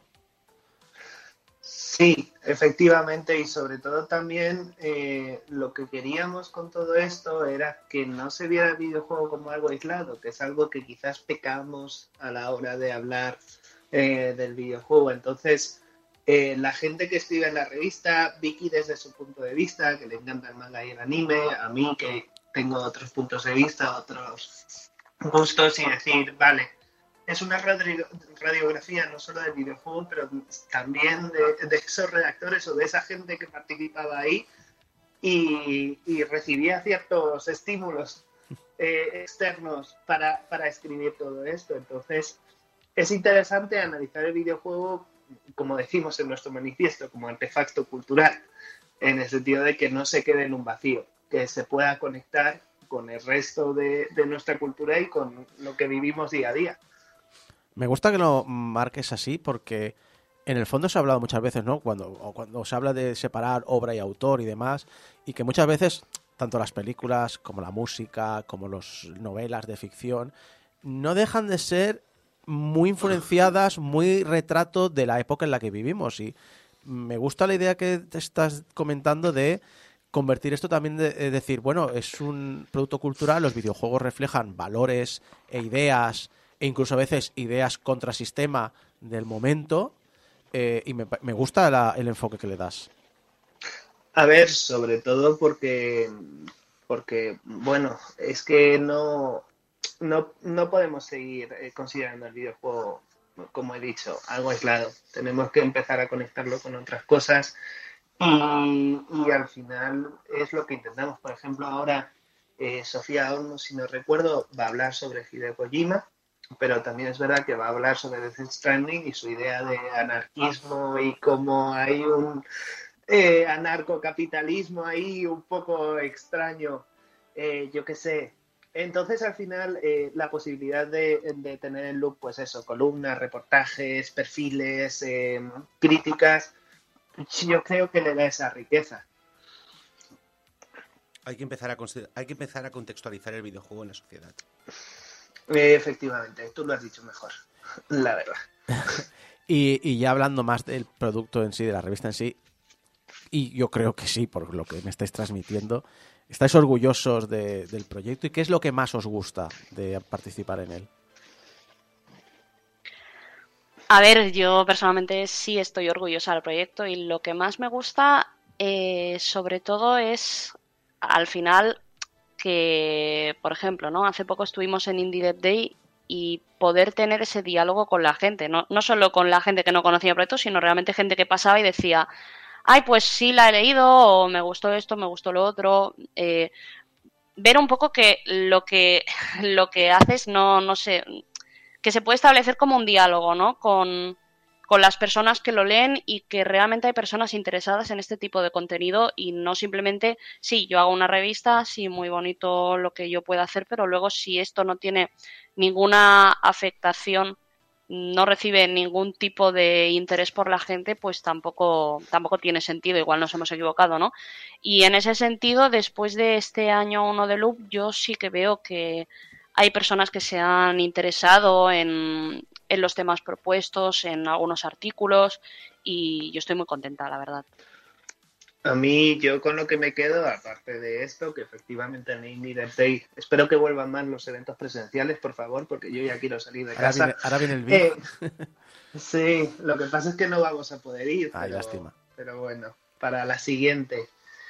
Eh, a mí con lo que me quedo es que también Loop se está convirtiendo como en una plataforma, en un sitio donde poder estar, poder soltar como tu visión del videojuego y tu perspectiva y que esto eh, no caiga en saco roto, Mm. que es un poco lo que decía lo que decía Vicky. La verdad es que, como comentabas, es un artefacto. que- ¿Cómo has dicho? ¿Cómo has definido exactamente, Abraham? Hay que contextualizarlo. contextualizarlo, eh, pues sí, la verdad es que tal como lo habéis hecho este primer año, se ve bastante bien eso. Y sobre todo en la forma que tenéis de, de hacer ensayos de. Bueno, ensayos, hacer temáticas, ¿no? De vamos a hablar de este tema y lo que has dicho tú. Pues este tema, pero desde gente que tiene todos estos mm, inputs culturales, estas formas de pensar, estas, esta formación que ha tenido y que no deja de ser un reflejo de la sociedad. Es bastante interesante. En la web, eso sí, hacéis especial hincapié en la publicación de papel. Eh, Aunque también se puede comprar en formato digital. Eh, si la situación en el futuro se hace insostenible por todas estas crisis que hemos estado hablando, inflación y demás, ¿os planteáis un futuro estrictamente digital? Eh, no. no, porque creo que todavía y más, o sea, quizás internacionalmente sí, pero en el mercado español lo de pagar por un bien intangible eh, es un poco raro.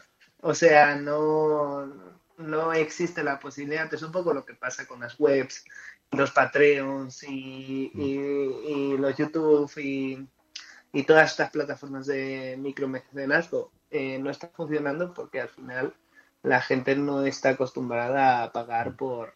Es verdad que recibes pues insights, cosas, pero está complicado. No es posible convencerles así como rápido. Vicky, Vicky siempre dijo que InReport debería haber sido una web. Así que Vicky posiblemente tenga otra visión distinta a la mía. A ver, eh, yo pienso que yo soy más fan del formato web, más que nada porque al final tú escribes algo y lo guay realmente es que ese conocimiento pueda hacer a muchas personas simplemente pasándole el link, ¿no? Pero sí que es verdad que creo que actualmente con el tema de la monetiz- monetización eh, de temas digitales es muy complejo porque al final te encuentras que hay personas que lo consiguen a nivel escribir, pero son como cosas súper nichos, súper concretas, en plan, este señor que habla de juegos japoneses que no se han traducido nunca y solo del año 94 al 97. Y dices, vale, sí, o sea, tiene una fanbase que solo puede leer eso ahí y lo coge ahí. Y por eso les interesa, pero para algo que sea ligeramente más amplio que eso es, es demasiado difícil. Como persona que gasta 50 euros al mes en Patreon, tengo que decir que uno de los problemas que hay en España es que nuestros salarios son bastante más bajos. El concepto de gastarse, como, mira, por poner un ejemplo de rabiosa actualidad, gastarse 8 dólares en un café de Starbucks o en la cuenta de Twitter es una cosa que en Estados Unidos, que de media cobras una persona, una persona de, mi, de mi categoría salarial cobraría unos 3.000 dólares al mes, pues es una cosa que se puede permitir, pero yo cobro un tercio de eso. claro, eh, 8 dólares al mes es un gasto considerable. Entonces, claro, eh, tener un bien de papel, que es algo que siempre es bonito y te tienes ahí, ¿sabes? Es, es, más, es más fácil considerarlo. Siempre es, eh, tenemos esa idea de que, asociamos el, el valor físico a los objetos versus algo intangible. Pues muchas gracias Victoria y muchas gracias Fernando por participar. Recordad que podéis informaros y comprar los números ya publicados en loop.gamereport.es, que en Twitter los podéis seguir por loop-gr y que eh, si vais a ver Cami y buscáis Loop año 2 podéis participar en el proyecto, poder recibir las revistas 3 y 4 que tendréis este segundo año. Muchas gracias por vuestra participación y por hablarnos de este proyecto Loop este año 2. Muchas gracias a vosotros por dejarnos estar aquí y hasta la próxima. Muchas gracias por todo. Adiós.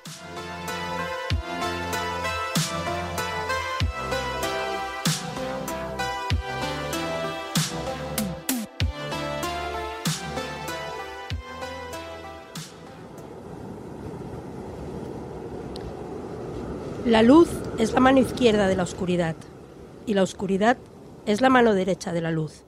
Las dos son una, vida y muerte, juntas como amantes en Kemer, como manos unidas, como el término y el camino.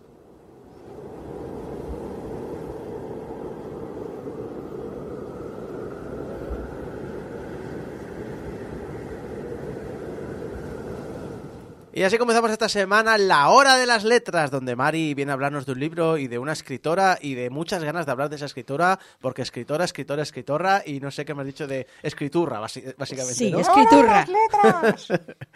Pues nada, Mari, te dejamos con, con, bueno, lo que hemos dicho antes, ¿no? La, La mano izquierda de la oscuridad, de Úrsula K. Le Guin. Eh, bueno, empiezo por la autora. Cuando alguien sugiere una lista de autoras de ciencia ficción, vamos a hacer una antología. Mari Shelley. Admito que eh, cada vez que leo Úrsula K. Le Guin, que me gusta mucho como autora, no puedo evitar pensar en Muchacha Nui y leerlo en plan ¡Le Guin! También.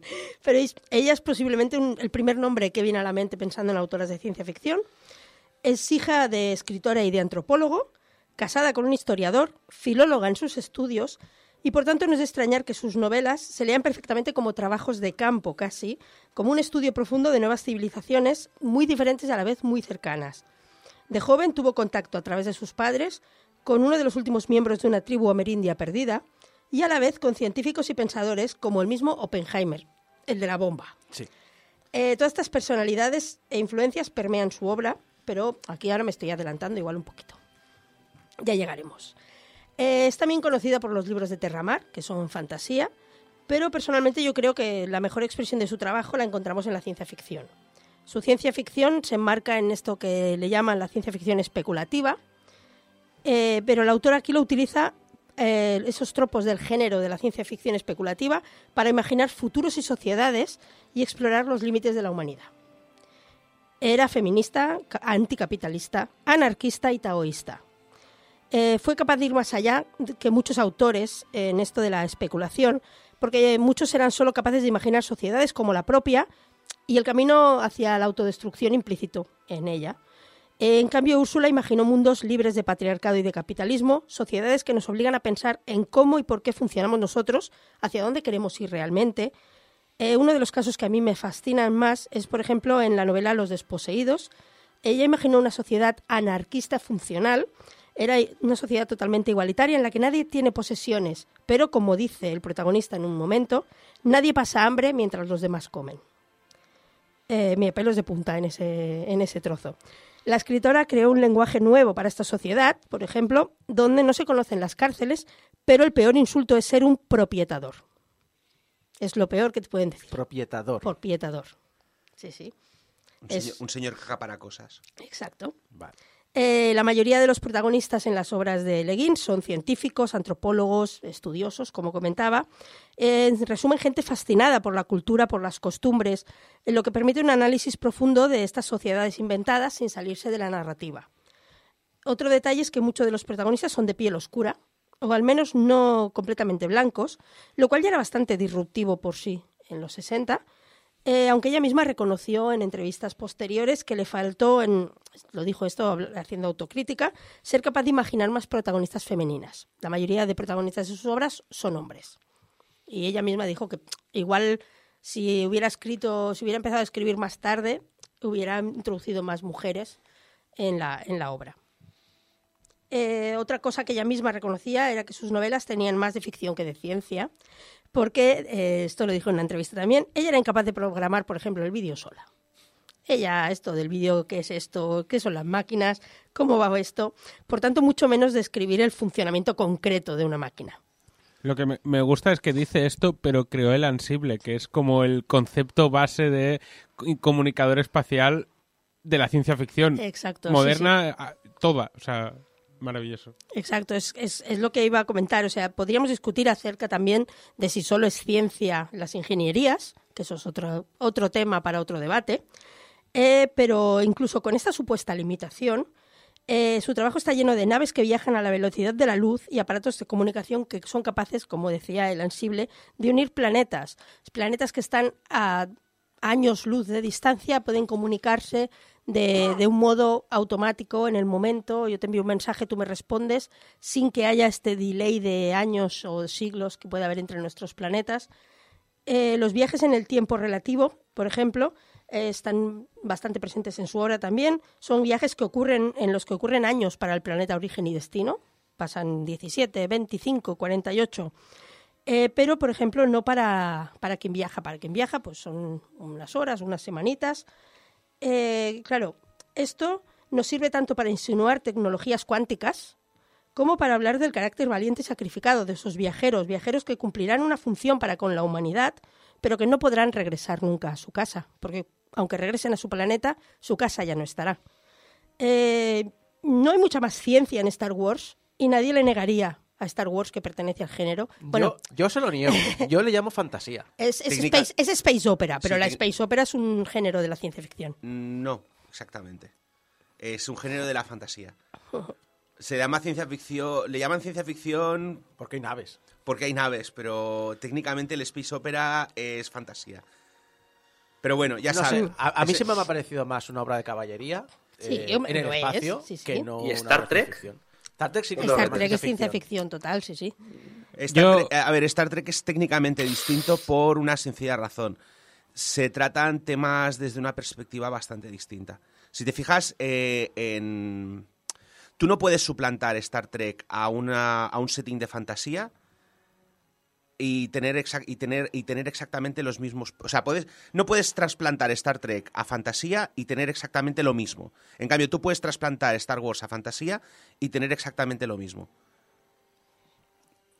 Yo he de decir que como amante de ciencia ficción y de la fantasía, yo soy muy fan del meme de la fantasía es cuando tienes a X persona vestida en plan medieval y, y la ciencia ficción es cuando tienes naves que hacen piu piu. Bueno, yo siempre he dicho que la fantasía es cuando la respuesta a cómo se ha hecho esto es lo hizo un mago y la ciencia ficción es la respuesta es lo hizo un ingeniero. Exacto. A ver, todo se ha dicho. No estoy, no estoy diciendo que Star, Star Wars sea mala. Me No, gusta, no, o sea, pues- es simplemente una distinción de, de cómo, De está, géneros. de cómo está estructurado el género. Pero como decíamos, eh, lo de Le Guin es eh, la, esta ciencia ficción especulativa, que es mm, cuando ya eh, su, el- su máximo eh, expresión como escritora del género es la época en que estaba en auge y la mayoría de autores de la época tampoco son muy científicos, simplemente te, definen un mundo en el que pasa esto. Pero el hecho de, de- de conocer la idea del viaje relativo en el tiempo y todo eso se nota que eso que en su casa cuando ella era pequeña tenía toda esta gente que venían a discutir cosas científicas y ella ponía la oreja y se quedaba con los temas. Eh, con todo esto sobre la autora, yo vengo a hablaros de mi libro, vengo a hablaros de La mano izquierda de la oscuridad, que ya os aviso es uno de mis libros favoritos, no, no solo eh, del género de ciencia ficción, no solo de Úrsula Le Guin, sino en general. Está en mi top 3.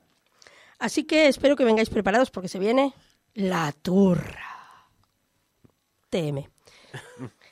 Sí, sí, lo he registrado. Sí, sí, está registrado. Hay una Eh, patente que lo comprueba.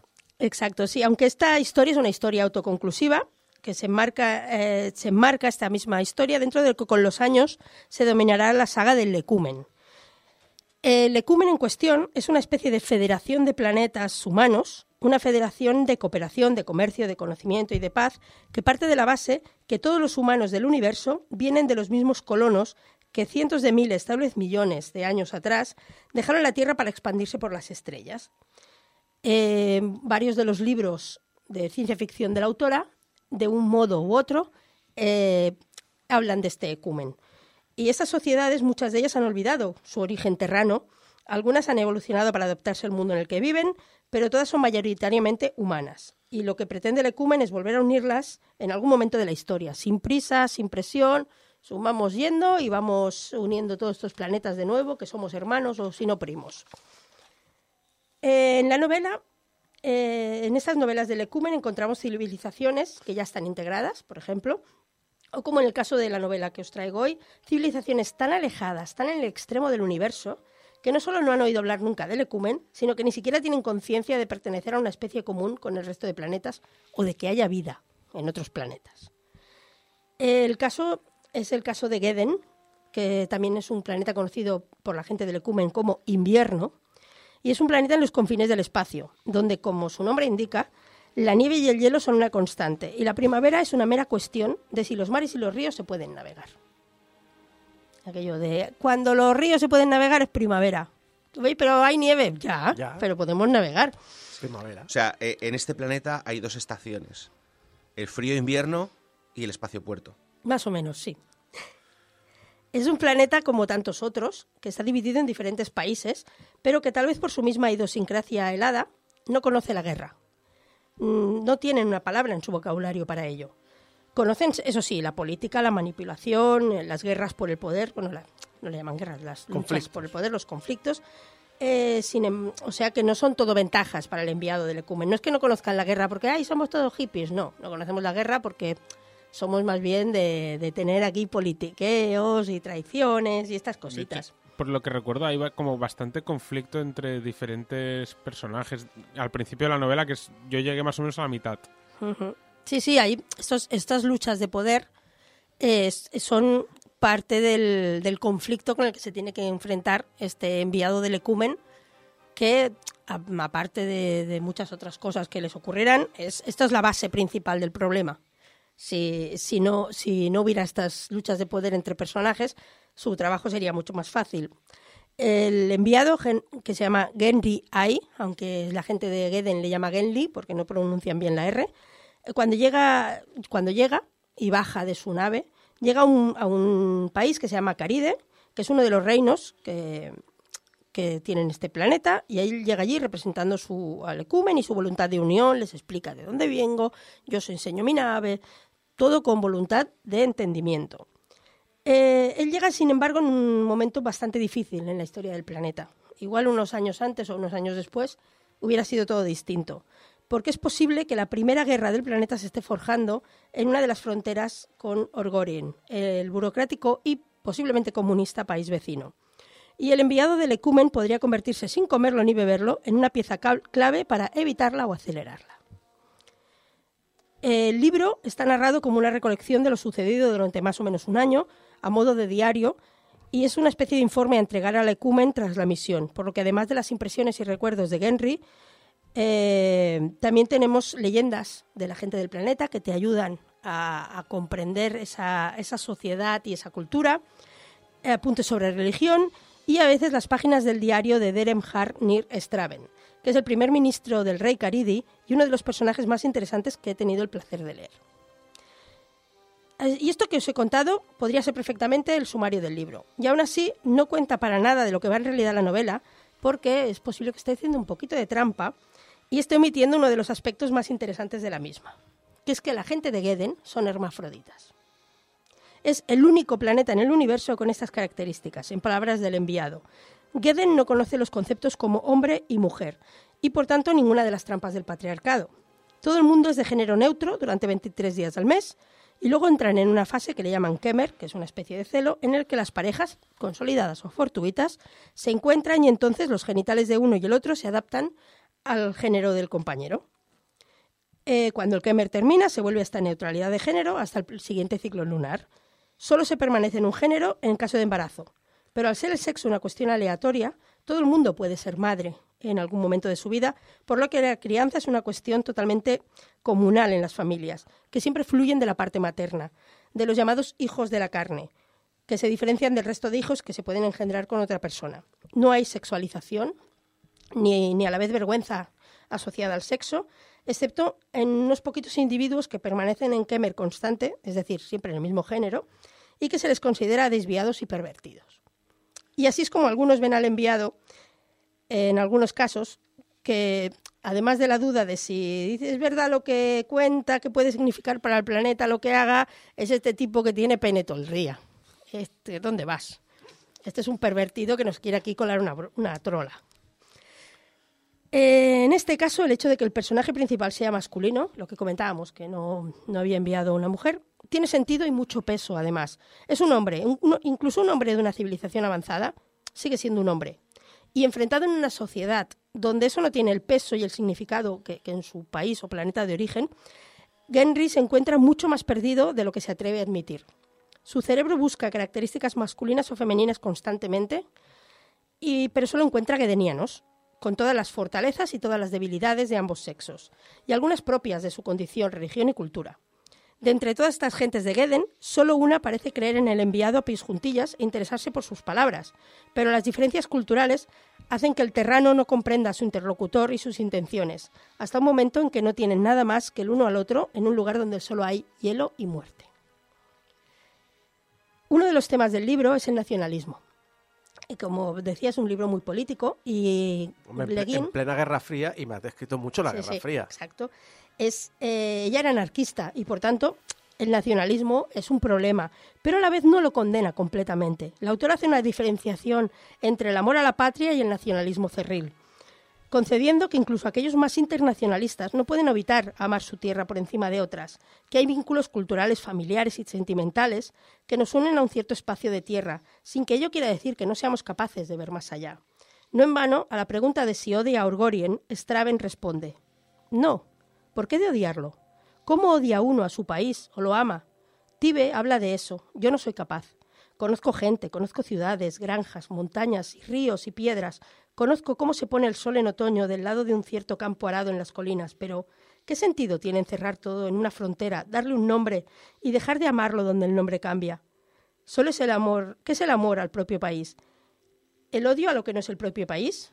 Nada bueno. ¿Solo amor propio? Bien, pero no es posible hacer eso de una virtud o una profesión. Mientras tenga amor a la vida, amaré también las colinas del dominio de Estre, pero este amor no tiene fronteras de odio. Como os decía, es una historia de política. Es un libro de viajes, es una aventura. A ratos incluso un thriller. Pero por encima de todo es una historia de amor y de lo que amar significa. Amor entre dos seres diferentes e iguales. Amor a la patria, amor a la familia, amor a la cultura, amor al prójimo, pero por encima de todo, amor a la humanidad y a lo que aquellos que son capaces de amar sin reparos son capaces de sacrificar en nombre de ese amor. Derem Harni Straven es ese personaje movido por un amor feroz, por una visión profética de un mundo mejor, pero que no sabrá cómo comunicarse con el humano, que es siempre un hombre, y que no conoce los recovecos de la sociedad gedeniana. ¿Hay algo más arrogante que la sinceridad? Se pregunta uno de los protagonistas. Pues es la Cáride, una, una cultura en la que no se miente. Pero eso no quiere decir que la verdad vaya siempre por delante. Y bueno, no quiero seguir hablando porque al final es que os haré un spoiler sin querer. Eh, pero vaya, no quiero acabar sin mencionar la maestría de la autora en describir este mundo de invierno, la crudeza del hielo y de la nieve, para que los nativos de Geden tienen más de 70 palabras, como los esquimales, en el fondo. Y yo creo que esto nos devuelve otra vez a las raíces antropológicas de su educación, a su contacto con tribus nativas y al respeto por otros modos de vida que demuestra continuamente. Quiero decir que hay hasta explicaciones en el libro sobre la elección del uso de las palabras y géneros. Pero claro, en Geden, en teoría, no existe género masculino ni femenino.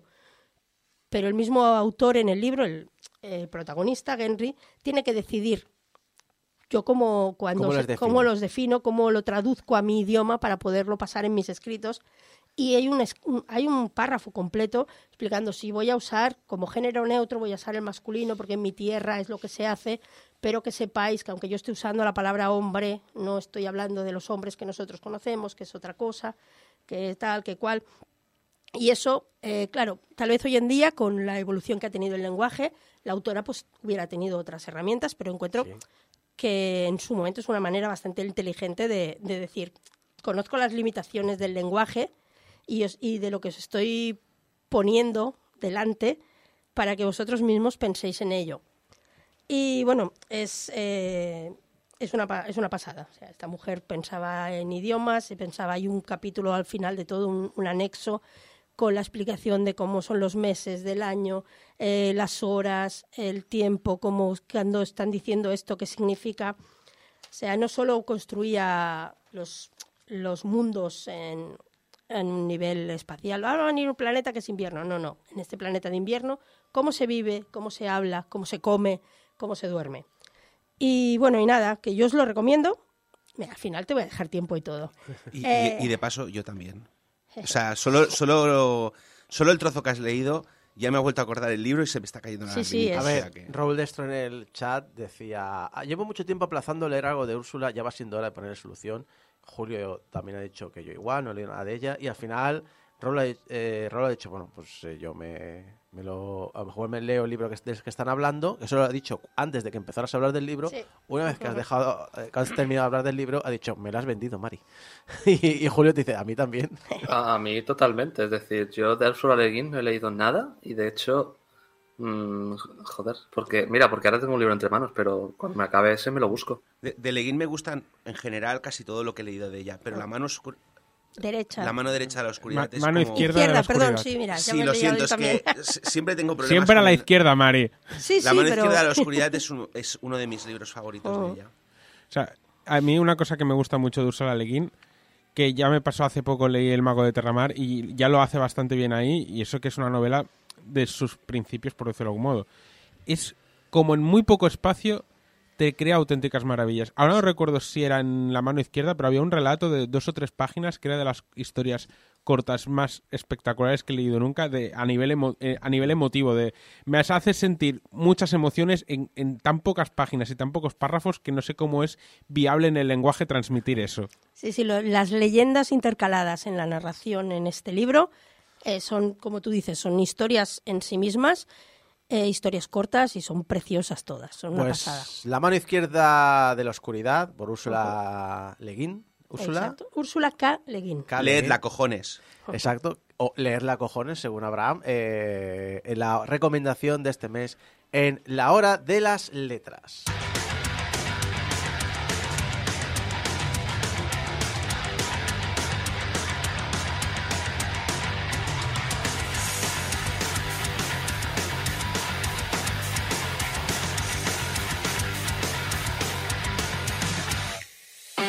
Y llegamos al final de este programa 758 de Game Over. Muchas gracias a todo el equipo que me ha acompañado hoy. Mari Puello, Abraham Limpio, Limpo, Alex Llopis, Julio Carmona, ustedes, Isaac Viana. Y también muchas gracias a los invitados Fernando Porta y Victoria Berber que nos han hablado de su proyecto Loop Año 2. Recordad que nos podéis ayudar a mantener eh, nuestro hosting activo con todos los MP3 ahí colgados, 23 años de radio ahí subida en portalgameover.com barra donaciones. Recordad que en portalgameover.com barra donaciones el dinero va directo a nuestro proveedor de servicios, no vas a por nuestras manos y que estamos en las redes sociales como Portal Game Over. Gracias, señor Cine, gracias. Eh, que por cierto, hablamos de redes sociales que siempre estamos como Portal Game Over. Puede que dentro de poco no estemos en una de ellas porque se haya ido a la garete. Porque menudo, menudo show me estás haciendo estas dos ¿Cuál? semanas. ¿Facebook? Eh, eh, Elon. Space Ah, no, espera, que Karen. en Facebook también han echado gente. Sí, Sí. sí, sí. Eh, recordad que nos podéis escuchar en la radio en directo, pero también en descarga directa, iTunes, programas de podcast, iBox, YouTube, Spotify, lo que queráis. Estamos siempre como Game Over o Portal Game Over, nos podéis buscar allí. Recordad que nos podéis enviar vuestros mensajitos de amor a público arroba portalgameover.com y vuestros mensajitos de odio a Abraham y Mari han hecho de esto el programa de la turra portalgameover.com Han hecho de esto el programa comunista, que es lo que toca. Y que eh, nos deis cinco estrellitas eh, a Game Over en, la, en Spotify, abrís la app, busquéis el podcast y le dais a cinco estrellas. Esta semana hemos tenido cuatro votos más. ¡Yu! Ya estamos en 54. Señor Cine, ¿de qué va a hablar esta semana? Hoy voy a hablar de Spotify. De Spotify. Sí, porque me patrocina el programa. Ah, vale, pensaba que había una película de Spotify. Eh, no, hay una de. Sí, sí que hay. En Netflix hay una. De cómo se creó Spotify. Ostras, hay una peli de... Net- Yo iba a Se decir, llama La Playlist. iba a decir hay una peli de, de Facebook, eh, no habla de Spotify, y, de- y la hay. Madre mía. Eh, y, también, y también habla de, de la mierda de servicio que es si no pagas, ¿verdad? También. Yo, yo pensaba que nos iba a hablar de, de- del Black no sé qué. No, no la he visto. Yo ya me da mucha pereza. ¿Cuándo va a Disney Plus esto? Eso. En breve, seguro. Yo la voy a ver esta noche. Yo- a ver qué tal. Wakanda Forever. Pues nada, muchas gracias a todos por escucharnos, muchas gracias a todos por seguir ahí y recordad que nos vemos la semana que viene en el programa 759 de Game Over. Hasta entonces, adiós.